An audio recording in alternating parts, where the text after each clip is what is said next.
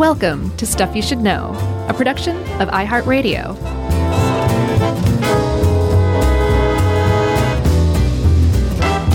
Hey, and welcome to the podcast. I'm Josh, and there's Chuck and Jerry's here, and this is Stuff You Should Know. You were headed right towards something brilliant. That's saw you stop yourself. I, yeah, I didn't have anything, so I just, I just let it die right there on the Still in front of me. everybody. Uh, hey, before we get going, we want to plug a couple of podcasts Mhm. from our colleagues. Yes. Uh, I had a hand in both of these. Nice. Congrats. Sure. I think this is probably the last thing I'll have a hand in ever. Oh, why is that? Are you I dying? No. I mean, we're all dying. Uh, nothing imminent, but I don't know. The door, you know, doesn't often knock for voice acting. Mm-hmm. Although you never can tell, but I did a piece of voice acting for Lethal Lit season 2 Mm-hmm. premiere. Did, did it? Uh, and if you if you don't know what Lethal Lit is, it is uh, technically it's called Lethal Lit colon a Tig Torres mystery season two, and it just debuted yesterday. Season two did, but it is it's great. It's like a sort of a old school Nancy Drew detective, teen detective type of thing. But modernized. It's got a little more punch, but you know, it's still family friendly. a little more punch. I've seen a little more bite with the emphasis on Little little. It's really great. Yeah, so it is uh, like it's the kind of thing, from what I understand, that like adults can enjoy, but it's it's also geared toward like younger listeners too, right? Yeah, I mean, they say it's like Nancy Drew for Scream fans. Oh, cool. Uh, but the people who make it are awesome. And uh, uh, Heather Einhorn created it a couple of years ago when I was still doing like development stuff. I met with her and she rang me up a couple of years later and said, Hey, how about doing a, a piece of voice acting for the season premiere of uh, season two? And I did. And it was so much fun. I got to like really get a juicy character acting type of thing. I can't wait to hear it, Chuck. I'm not just playing me. Uh, that's great. I mean, even when you played you, I thought you did a good job. You're a much better this is- actor than you give yourself credit for. This was a lot of fun though. I wish I could do more of this kind of stuff, but I just I don't like pursue it. But anyway, it was a lot of fun. So you can hear me in season uh, episode one of season two, which is out now on the iHeart Network, and then our buddy Joe Randazzo has a new show that's out. Tell him the name. Uh, Dr. Sex Reese. It is not family friendly. No, eh, oh, you could have just said Joe Randazzo, and that, that would have gotten that across. Not family Oh, just friendly. a family guy. he is one of the great comedic geniuses of our time, but he's not family friendly. No. No, so it's it's a blue comedy. It's very very funny, uh, but you don't want your kids listening. But it is about a uh, call-in show. He's a sex therapist who has never uh, had intercourse, and that's kind of all you need to say. And it's Joe, so Yeah. it's great. I mean, you had me at Joe Randazzo. So, Yeah, and that's out now too, right? uh, it's already out, and I don't think I ever mentioned in lieu of listener mail one week I was going to mention it, but I forgot. Okay. remember when I said I wasn't very into Calvin and, Calvin and Hobbes? Uh-huh. Like I never read it. You're right. he he left me a voicemail driving with his three children Mm-hmm. where they sounded like a fire torch wielding angry mob screaming at me about not getting into Calvin and Hobbes. I told you. I'm going to share it with you. It's very funny. Like his kids sound like it's like Lord of the Flies level upset. It's awesome. His kids aren't family friendly either. me. Chuck! Ah! It was really funny. But cool. anyway, Dr. Sex Reese is already out. Uh, and then Lethal Lit, a Tig Torres mystery season two dropped yesterday. Well, congratulations to everybody. Congratulations, I think, most of all to you, though, for appearing on Lethal Lit. It was fun. I wish I could voice act a lot. I, I have a feeling you're going to get a lot more requests starting now. Well, we'll see. People will be like, "Who was uh, who was that guy?" I'm not going to reveal anything about it, but okay. I did a, a very small part on Squidbillies a few years ago. Oh, and yeah, it was never released with me.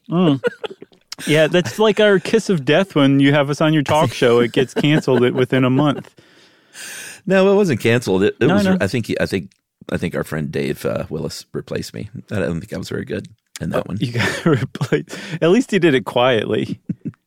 I, I never followed up with him. I should have asked, but I was ready to go in there and do some good like redneck voice. Mm-hmm. And because I do some good ones, and he said uh, he's like, no, just want you to just kind of be you, and I went, oh, Dave. he just gave me a soda pop and sent me on my way. oh, you got a free soda pop? Wow. we love Dave and Squidbillies though, so no no shade there. Okay. So welcome to the podcast for everybody who just fast forwarded through all that and got to No, the part where we started about littering. How about that? Yeah, and this one uh, was one of my picks, and I very simply thought of it recently because I was driving down the road in 2022 You're and saw a fully grown adult human throw a bag of trash out their window, followed by a, a cup of fast food soda. filled with dip spit. So two different th- throws out of the car, and I just thought, my God, who does that? Mm-hmm. And uh, let's let's see if we can find out. And you ran them off the road? No, I was just so upset though. It's just so weird to see someone I, do that. yeah, I'm really, really working on not letting things trigger or flood me in my Sure. starting in my 45th year finally. Yeah, yeah. I'm and uh, I'm very curious how how well I would deal with actually seeing that. Like I'm doing okay hearing about it right now. Like I'm a little jazzed right now, but I got it under Uh-huh. Yeah. control. Actually seeing it, I don't know how well I could contain myself. I was ticked off, but it's um I try to let things go quicker, so it's not like hours later I was still like, oh, that guy, That's good. you know, That's good. Yeah, that's because you know what, you can't change that guy. No, you can't. You can just run them off the road. Yeah, or find them. If you're a government, sure. I mean, if you had tried to find him, he probably would have laughed in your face. Although I'm saying he, it's just as possible, it turns out, Chuck, at least if this had happened in 2009, that it could have been she too, huh? Yeah, statistically speaking, that is true. But I saw this guy's ugly face. Mm, I'll bet he was so ugly and stupid. I'll bet his whole family was so stupid. Yeah, I would have been so mad if he was handsome. Handsome, smart people don't litter typically, unless they're Don Draper. I wouldn't know. All right, let's do this. Let's- Litter, right? Yeah, I think it was a good pick. One of the things that I love about this episode is it's kind of mind bending. Um, one of those Bernaysian surprises is is firmed wedged firmly inside this episode's topic. Mm, Don't you I'm think? even sure I know what you mean. Oh, sure I do. Okay, I was like, oh god, that's like four pages of this stuff. No, no, no. I know what you mean. now. I just I, I forgot who Bernays was. I was thinking about the sauce. right? You're like, it sounds good but confusing. Uh, should we start with the word? Yeah, let's. I thought that was a good place. Uh, Also, shout out to Dave Roos for helping us out with this. As always, Mm-hmm. as ever. Sure. So the word litter with one T came from Old French and Middle English, meant a bed. Mm-hmm. Uh, with two T's, it was like a portable bed Mm-hmm. that you, if you were like a king or somebody, you could travel around on one of these. And I guess that's where a rescue litter comes from. Exactly. Okay, I thought because I've always thought that was such a weird word for it. It is very weird. It doesn't really make any sense. But the use of the word bed for litter makes much more sense because it, it uh, comes from our friends down on the farm. Yeah, our farm, our farmer friends. Yeah. You mean you talking about scattering hay? Yeah. Like if you if you scatter hay for an animal to sleep on, particularly like livestock or something like that, you would call that their litter. And there you have it. That's where it comes from. Like littering food out of your car derived initially from being a kind farmer and scattering hay for your little goats. Yeah, because along the way somebody equated like scattering stuff on the ground that you wouldn't normally want on the ground with the people throwing their trash on the ground, and so litter became used as litter. What surprised me is that um, that this started way back in the 18th century. I would have thought it was a much more recent phenomenon, but no, it isn't. Yeah, Dave found a uh, uh, something from a novel in 1788 that referenced the word litter as litter. If she is cutting a piece of gauze or paper, she's sure to make a litter all over the room. Yeah, So like a mess. it was a literary reference to litter. so that's where the word litter came from, and I love one. I love. I like the the stories or the etymologies where there's some really great theories because nobody quite knows. But I find those less satisfying than the ones where it's like, here it is. Here's your answer, fishbowl. Yeah. uh, littering was not as big of a deal uh, here in the United States, and I imagine in other parts of the world. But we're talking mainly about the U.S. with these stats. But um, until the 50s and 60s, because it, we were generally a culture of reusing things, Mm-hmm. and there were not nearly as many disposable things. Uh, a lot of glass, and you know, Emily talks about her grandparents in Middle Ohio in the 1940s and 50s, and they reused a lot of stuff, and it wasn't. It wasn't like because of a green movement. It was just like people reuse stuff. Things cost money. And if you weren't like wealthy, you reuse things. Yeah, I mean that was even if you were wealthy, you typically reuse things. Like if you got milk, you would leave your empty milk bottles out, and the milkman would come along and replace the empty bottles with filled up bottles, and would take those other bottles, clean them, and reuse them. Like that was just how you got milk, whether you were wealthy or poverty stricken, didn't matter. And that was just the way that society was up until the post World War II economic boom, where um, thanks to a lot of technology that we developed during the war. Uh, all of a sudden, we had packaging that we could produce really cheaply and really efficiently, and no way to make a bunch of money off of them, off of it, uh, until some enterprising, I guess, beverage companies and and um, disposable packaging companies got together and said, "We've got to figure this out because there's a lot of a lot of money being lost by this deeply inefficient reuse e- economy that we've got." Yeah, and I, I know I've mentioned this once before, but I'm just 50 years old, and I actually, I mean, we could get milk in the store, but we also occasionally would go to a dairy nearby mm-hmm. and bring milk bottles. It wasn't the milkman coming to your house, but we would go to a dairy mm-hmm. and pull up and get our milk exchanged. Uh, and the other relic from the 70s that you probably remember too, that you know younger listeners might be shocked to hear, mm-hmm. is the Charles Chips dude. Oh, that, We got that canister of chips? Yeah, we, you would get potato chips, Charles chips delivered, Uh-huh.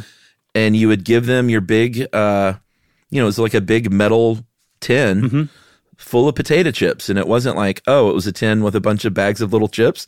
No, it was full of potato chips, Mm-hmm. Yeah. and you would get your potato chip delivery. It's crazy to think about. We now. we never had that. I remember the Schwan's delivery person, and then prior to mm, 1990, if you wanted bottled water, it meant that somebody showed up at your house with like a five or ten gallon jug of Yeah. water, and you had a little water dispenser. That was bottled water before, and those were all reusable.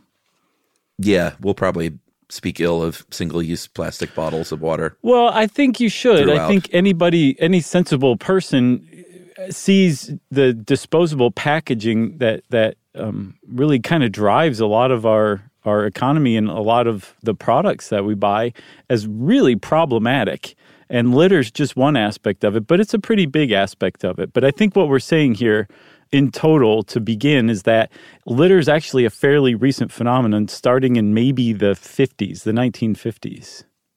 Yeah, and Dave also points out that not only were we reusing things and just not having as many disposable items, but th- there weren't trash cans all over the place Yeah. Back then either, like there are now. And there weren't signs that say, hey, you know, it's weird to throw stuff just on the ground when you leave. Uh, and he, he did reference that Mad Men episode, which is very funny. I remember when it happened, the Drapers were on a picnic and they got up afterward and Don threw his beer bottle in the woods and Betty shook the litter off the blanket Right. onto the grass Right. in the park and then they got in their car. It's hysterical. and just leave it there. Yeah, I, I, the one that always gets me is the Anchorman thing where they're all eating McDonald's and walking, and they just all throw their trash down. Yeah, I mean, it was there was a time when that was.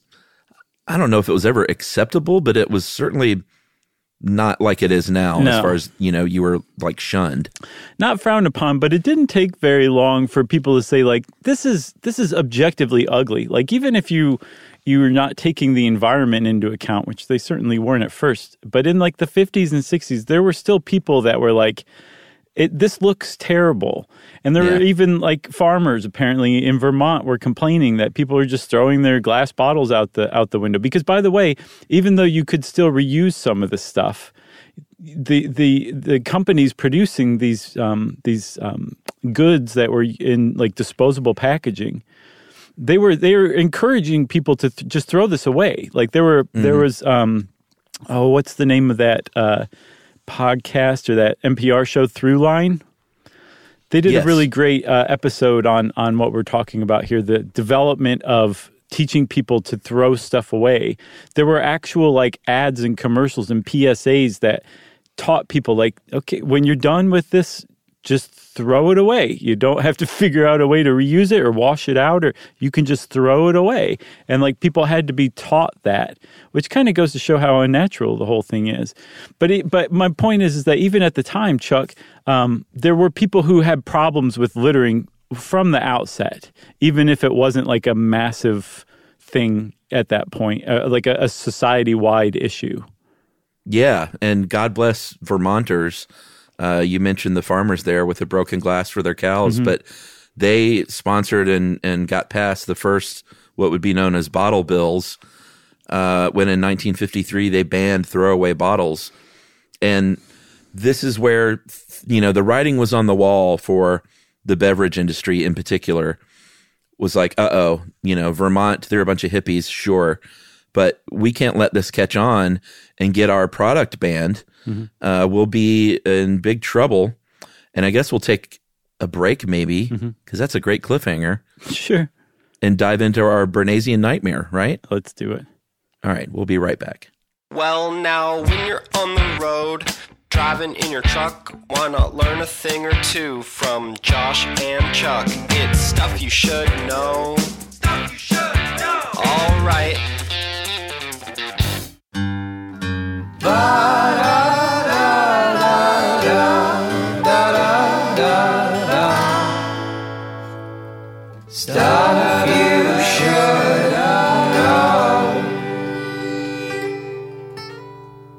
we've we're entering that Bernaysian nightmare now, Chuck. It's like a giant Goya painting of corporate interests.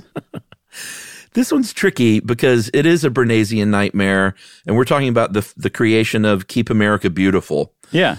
Uh, but it, it all like I have I have very mixed feelings because the whole thing with Keep America Beautiful is is a lot of big beverage companies got together, Dixie Cup, Coca-Cola, Owens, Illinois Glass Company, American Can Company, and they said, "All right, we got to fight these bottle bills."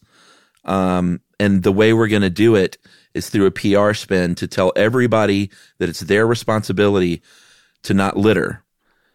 And in a way, it's sort of an evil plan.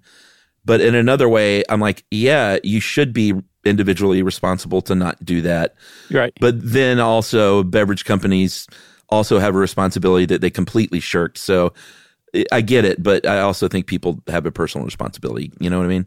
I I think that's a very sensible way of looking at it because I agree with it fully. Okay. Like I yes, it, like there's nothing wrong with them coming up with Keep America Beautiful and teaching people to not litter, and then in conjunction with that, actually pu- putting those garbage cans out and putting you know creating like a, a public service campaign that taught people like don't be a litter bug. If you if you litter you're unpatriotic. They basically used every angle they could think of.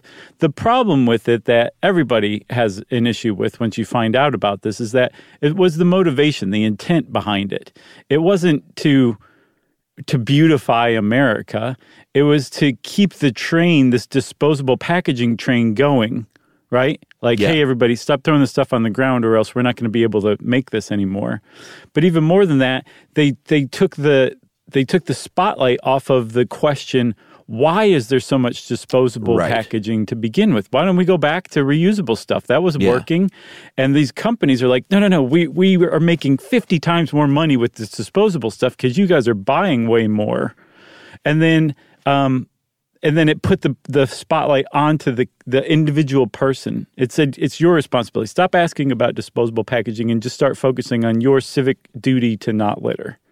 Yeah, and you sent me an article that had an interesting bit that, and we'll cover some more stuff in this time period. But by the early '70s, some more of these bottle bills uh, were happening, and they weren't so much banning things, but it was like, hey, let's incentivize people to come back and turn in their knee-high grape bottle for five cents, which I also remember doing when I was a kid. Sometimes. Me too. Me too. Uh, and in 1974, California was considering a bottle bill, and Keep America Beautiful was like, "Whoa, this is big time because that's a huge economy out there.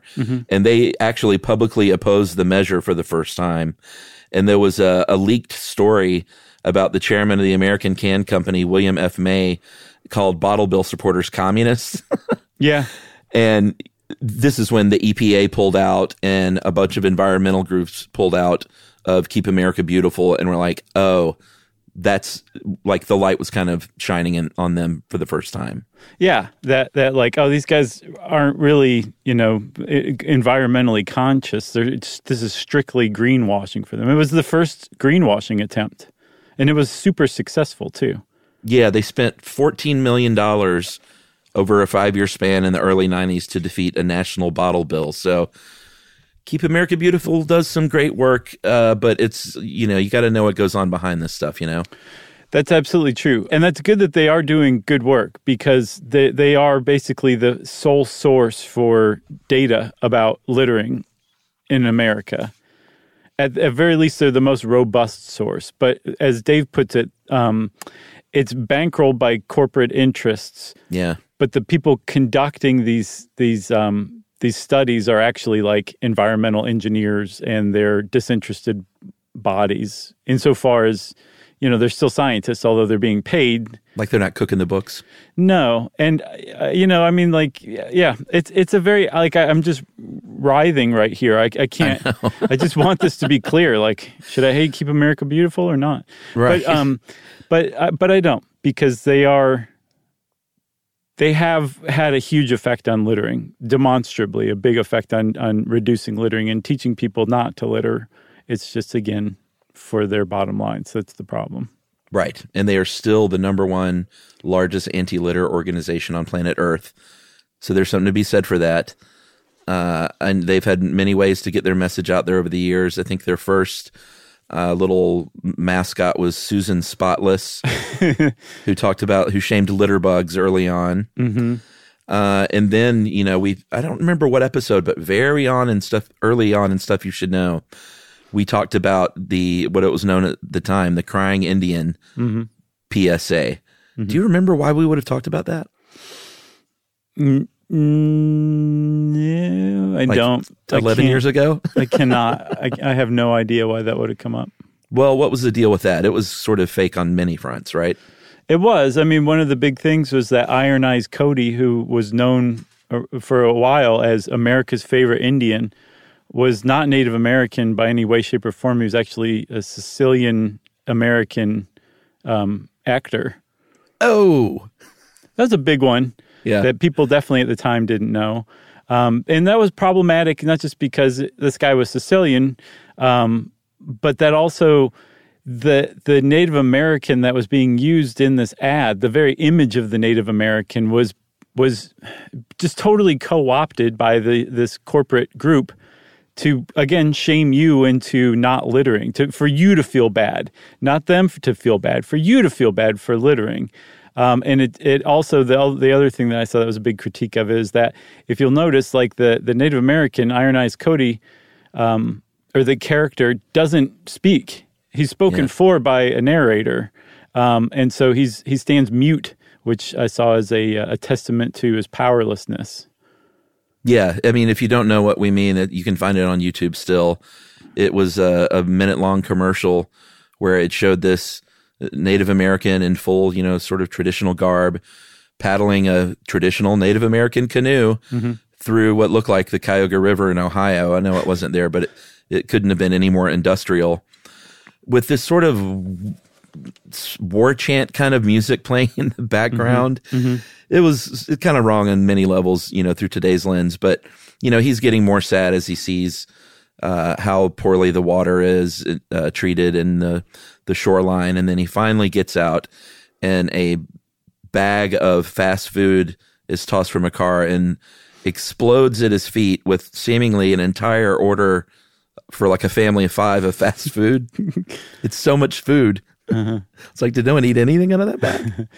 yeah and, And then then the- the single tear once you see his face, Yeah, they pan up and and his face is there and it's he's crying. which Um, may have been fake as well, right? Yeah, I think it was a glycerin concoction. Yeah. So um, yeah, what's what's not great uh, under today's in today's view was like award winning and groundbreaking back in 1971 when that ad came out, and it had an effect. It had a huge effect.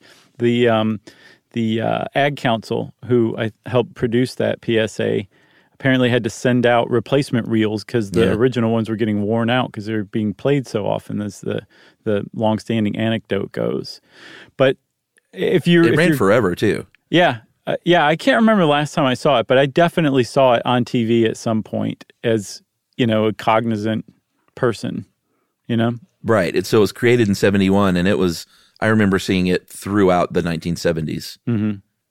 So if and if you're like, was it really effective? Stop and ask yourself if you feel guilty at the thought of littering or at li- the act of littering itself. And if your answer is yes, it's because the um, Keep America Beautiful group did a really good job putting the personal responsibility of not littering onto us. Yeah. Which again, it does make sense that like, uh, it, it's just a shame it couldn't have been sort of a hand in hand type of approach. Right. The Park Service also got into it too, Chuck, with um, Woodsy the owl. Did you see that that uh, that clip I sent you? That ad? Yeah. I, I used to love Woodsy. Sure. How could you not? Give a hoot, don't pollute. Yeah. I got a Woodsy sign at uh, my camp. Oh, that's cute. Yeah. I like the '70s version. Have you seen the updated version?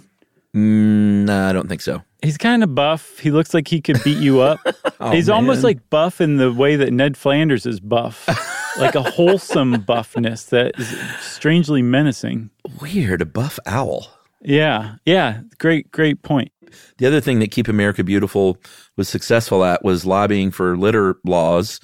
Uh, and so, you know, now there are all kinds of fines for uh, both littering and the most reprehensible kind of littering, which is dumping. Um, one of my favorite bands of all time, Grandaddy, has a song called Broken Household Appliance National Forest, where uh, Jason Lytle's a big uh, outdoorsy guy, and he their lyrics are about like you know a forest just littered with with appliances and animals living in them, and uh, and it's not like admon it's obviously admonishing tongue in cheek, but he's sort of like you know it's got a nice a nice home for a bunny inside of an oven door, and you know that kind of thing. Mm-hmm. But dumping is just there. There's a spot in my neighborhood where people will still dump stuff uh, you know, it's like if you find a spot of woods with a creek, like you might find a couch in there one day. It's awful. Right. That's dumping. It's usually but it's either like 500 pounds is usually the standard, or a certain size, like so many cubic feet or something like that. But Ugh. it's like trash trash plus basically, and that's the ones where like you can get a a really big fine or even jail time. I think in Tennessee you can get up to six years for dumping. Good. Um, and in most states, if you dump for commercial purposes, like you're a junk hauler and you go dump in the woods, no matter how much or how little you dump, you can get jail time for that and a pretty stiff fine. I think in Maryland it's like thirty thousand dollars, and of course it should be that way. Um, the problem is, is like the the I think the fine for littering is either not enough to deter people who do litter still, or uh, it's unevenly applied. Apparently, like like jaywalking. Remember we talked about in the short stuff episode that jaywalking tickets are not not distributed equally among the races in America. yeah, same deal with uh, littering, right? Yeah, same thing. So uh, you, they can take your driver's license.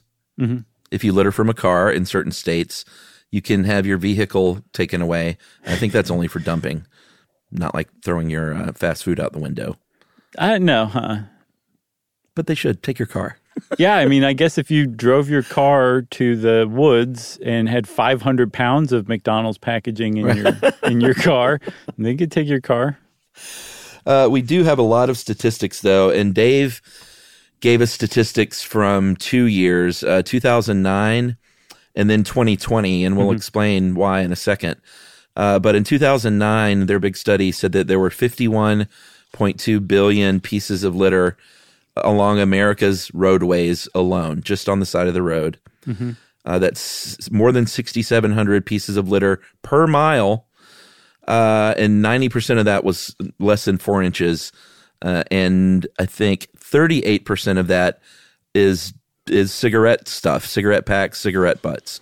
Yeah, old dip cans. I think lighters falls under that um, Yeah. tobacco product category. So tobacco products um, are far and away the the most littered uh, thing, but cigarette butts are far and away the most littered part of tobacco products too.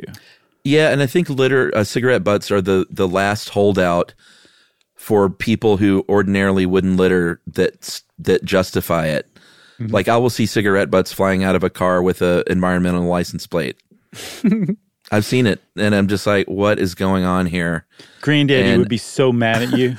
I think people justify it. They don't want a lot. Well, a lot of cars don't even have ashtrays anymore. Uh, like I think you have to request one, and people don't want them stinking up their car, so they'll just throw them outside. It's true.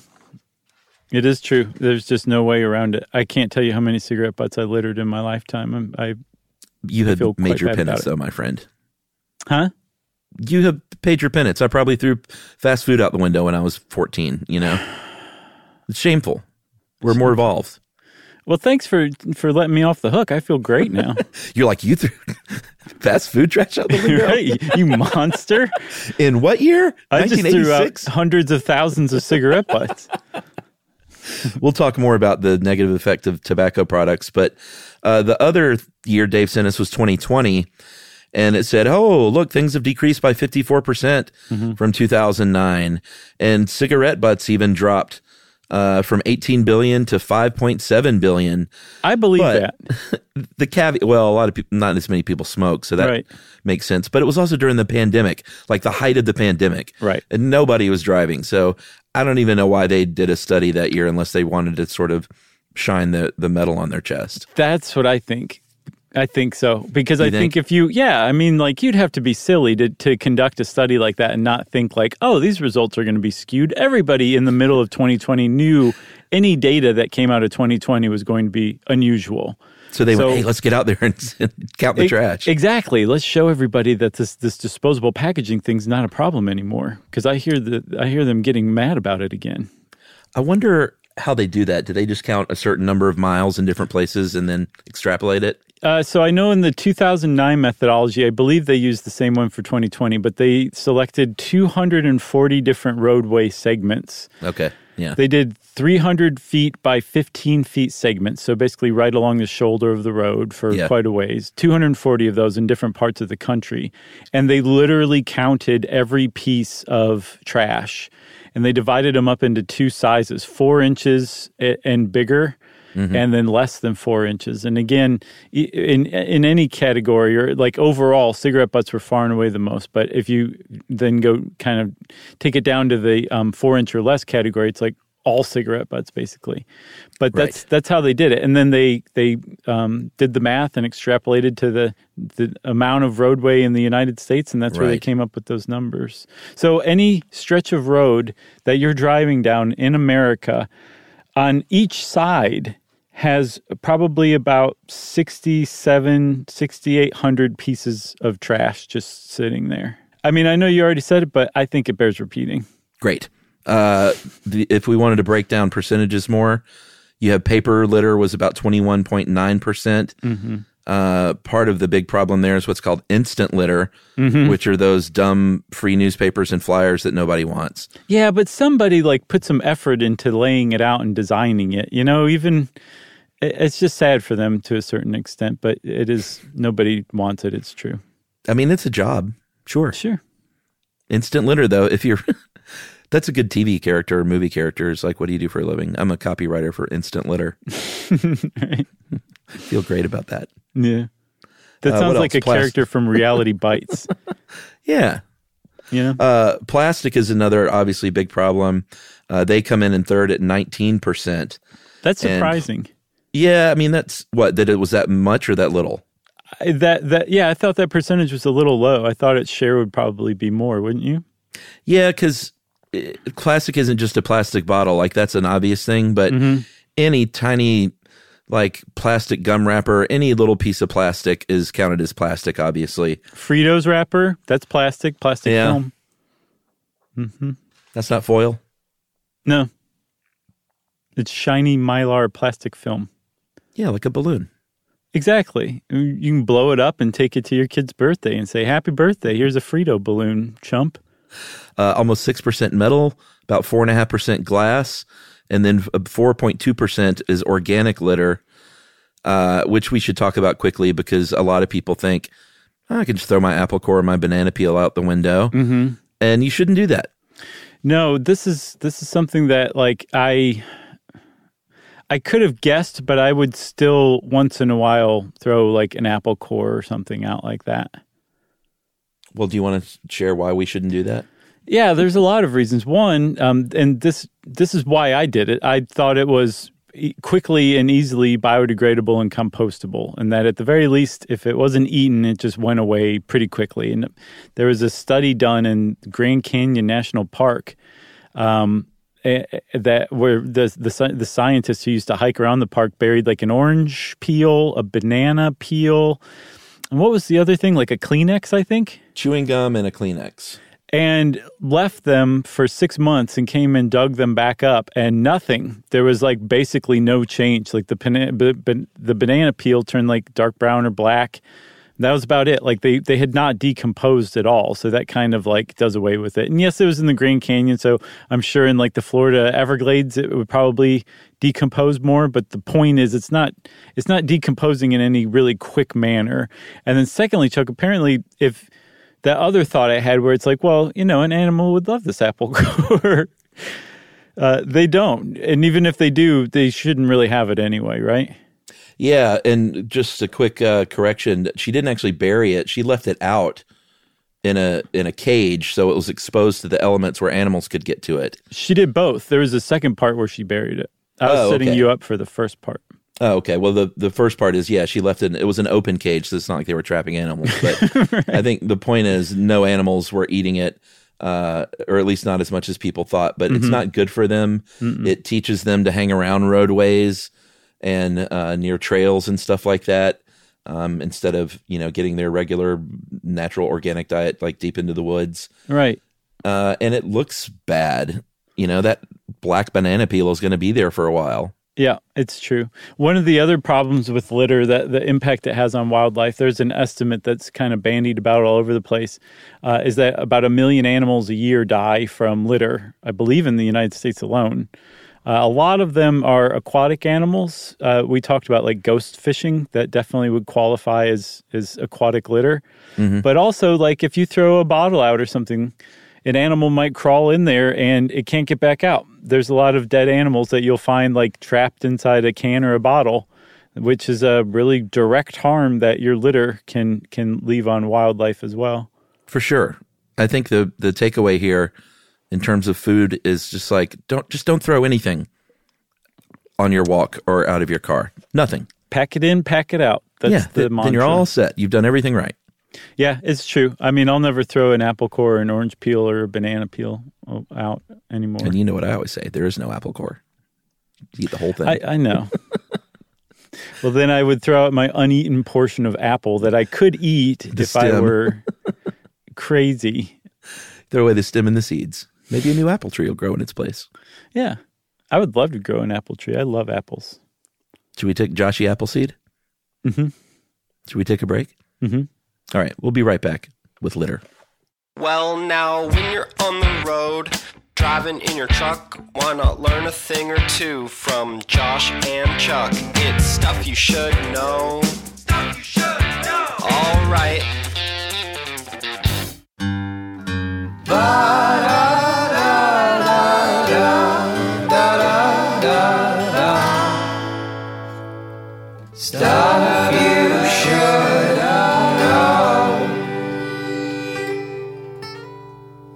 right. The other thing that Keep America Beautiful does is they try and figure out who these people are.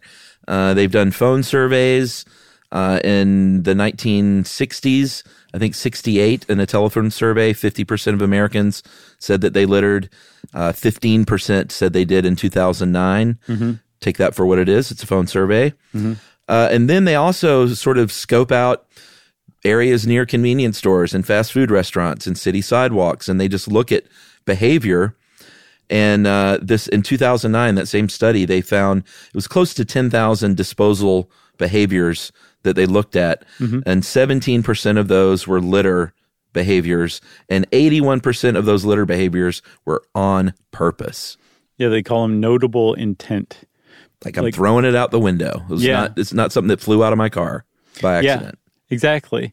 Um, uh, it, and the way that they they came up with notable intent was was there a, uh like a garbage can in easy access or was there Right. like an ash can in easy access uh, that was visible and the people saw it and just didn't use it anyway um, there's a they, and like a significant portion of people who litter just just litter they they just do it anyway, even though there's plenty of like trash cans or ash cans right there.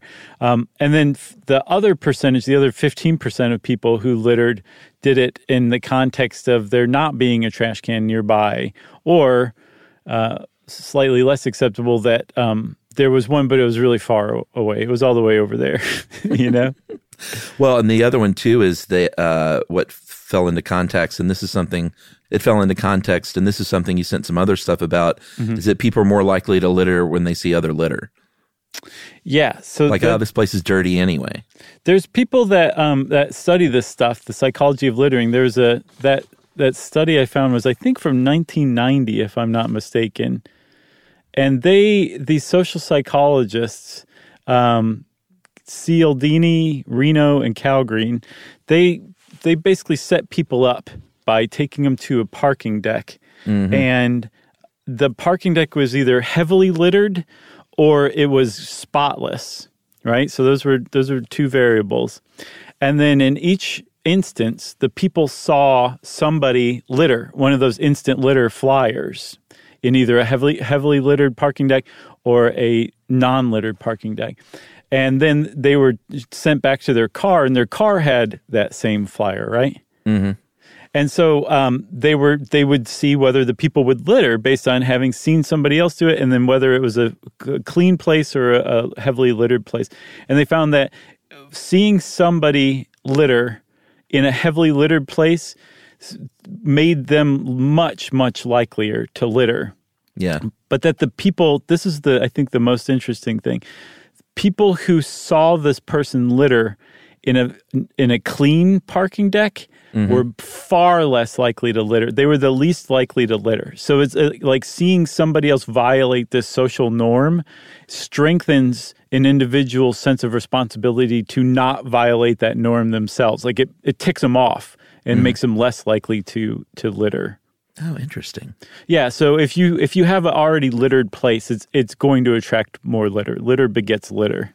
Yeah, I, I sort of littered recently in a way on my way into the SEC championship game here in Atlanta. We were, you know, like everybody was walking with their beers toward the stadium, and there was one part where they funneled you through what I guess was um, our MARTA, our subway system's property, and so there were people there that were like, "You can't take this through there," and everyone was like, "Oh, geez," and there were probably 1200 beer cans on the sidewalk right there because they were saying drop it right here didn't have cans or anything. And then on the way out every single one of those cans was gone. So they cleaned them up during the game. Mm-hmm. and it was i guess part of the plan but it was very strange to just throw your beer can on the ground because you're being told to. Sure, litter, do it. yeah. And also everyone you know power drinking at the end like a bunch of dopes. Right. But that, but no, waste a half a beer but knowing somebody's going to clean it up also influences the likeliness, the likelihood that you're going to litter. It makes it, it increases the likelihood you'll litter. yeah like, a park that you know is maintained or whatever Yeah, for me, it was always a movie theater. Yeah. Until somebody was finally like, "You still just don't leave it there. Just throw it away." Like, it's the trash can is right on the way out yeah, exactly. Uh, But Yeah, this was got- before they had the big prominent trash cans. Like they had small, you know, slender little trash Oh, cans. okay So, you know, but yeah, I, I I did that for many many years. Yeah, I wondered th- about that today if people would be more responsible in movie theaters if they didn't clean up between movies. And you walked in and saw a bunch of old garbage Right. and you were like, "Oh, what's that doing here?" And Right. if they said like, "Sorry, we're not cleaning up your we're not your parents." Yeah, there's like a, a poorly handmade sign from somebody that says Yeah. this this office is not your your parents' house. You got to do your own dishes. I was always good in movie theaters because I've always had a, a guilt of, uh, and Hodgman talks about it a lot, is being aware of the, the work you leave for others. Mm-hmm. Uh, and I know, and I even had people to be like, they come in here and clean it. And I was like, well, that's one less popcorn bag that they have to clean up then. It's like, it's fine. True. Yeah, people would never argue with me for doing it. Yeah, and you should never encourage somebody to litter anyway. Like, you No. know, it's true. Like, yeah, I don't think I would have told you to just go ahead and litter. No. Who knows? I don't You just know. thought I was weird. But the um the the I think to answer your question though, based on the studies I've seen, the more litter you found in a in a movie theater, the more likely you'd be to just litter on top of it. Oh, well, I guess that makes sense. So it could be self defeating. Again, it's you want to make a, a strong social norm against littering, and then you want to keep places clean. And then in that context, if you see somebody littering, you're far less likely to litter. That's the that was that's like the the perfect storm of non littering from what Right. I saw. yeah, yeah. But I have Um, one more thing, Chuck, about the um that that 2009 Keep America Beautiful study. You said that Oh, they yeah. were hanging around like convenience stores and stuff like that. Mm-hmm. So they would observe some people littering. I think they observed like 23 people littering. Um, or no, they observed like almost 2,000. I can't remember what the what the point was. No, no. Okay, I'm sorry. I got this. You ready? Yeah. So they would actually do these interventions. I think they did about a hundred of them, where they would go up to people in the like convenience store or in the parking lot or whatever, and just ask them about littering. And some of those people, I think twenty three of them, they had just seen litter, and they mm-hmm. didn't go confront the people about littering. They just went and surveyed them and pretend they they hadn't seen it. So they would ask everybody, "Have you littered within the last month?"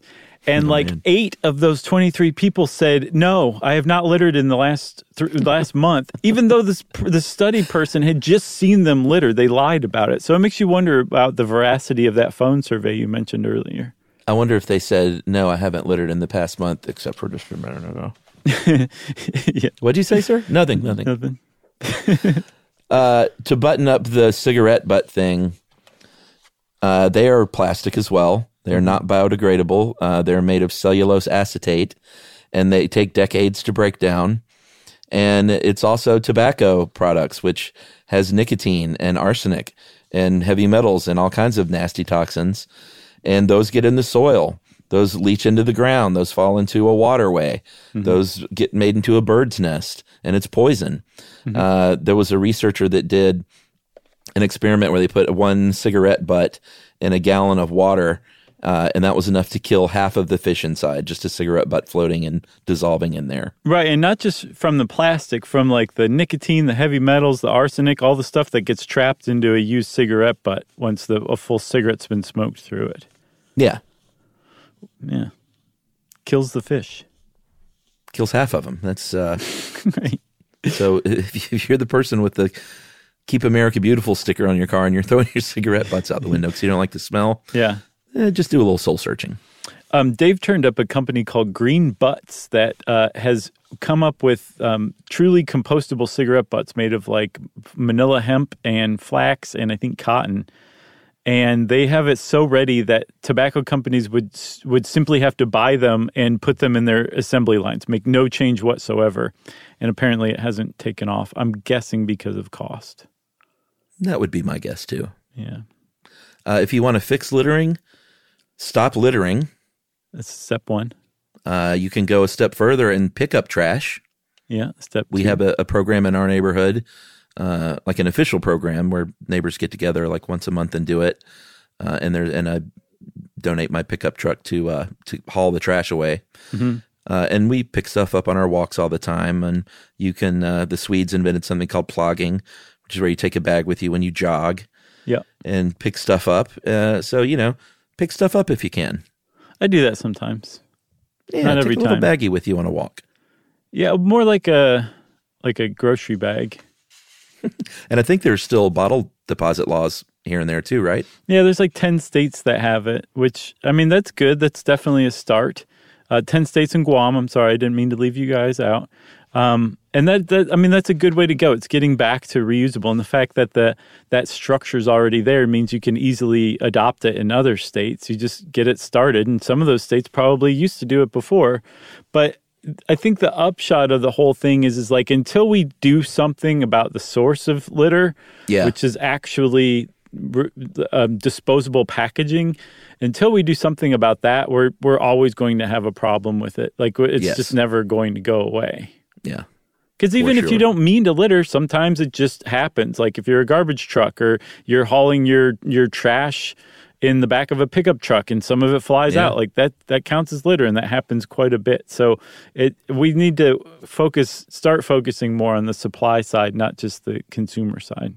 I slung a Christmas tree out of the back of my truck the other day under the middle of Memorial Drive. That's litter. I pulled up to a stoplight and this people were honking at me next door. And I was like, what?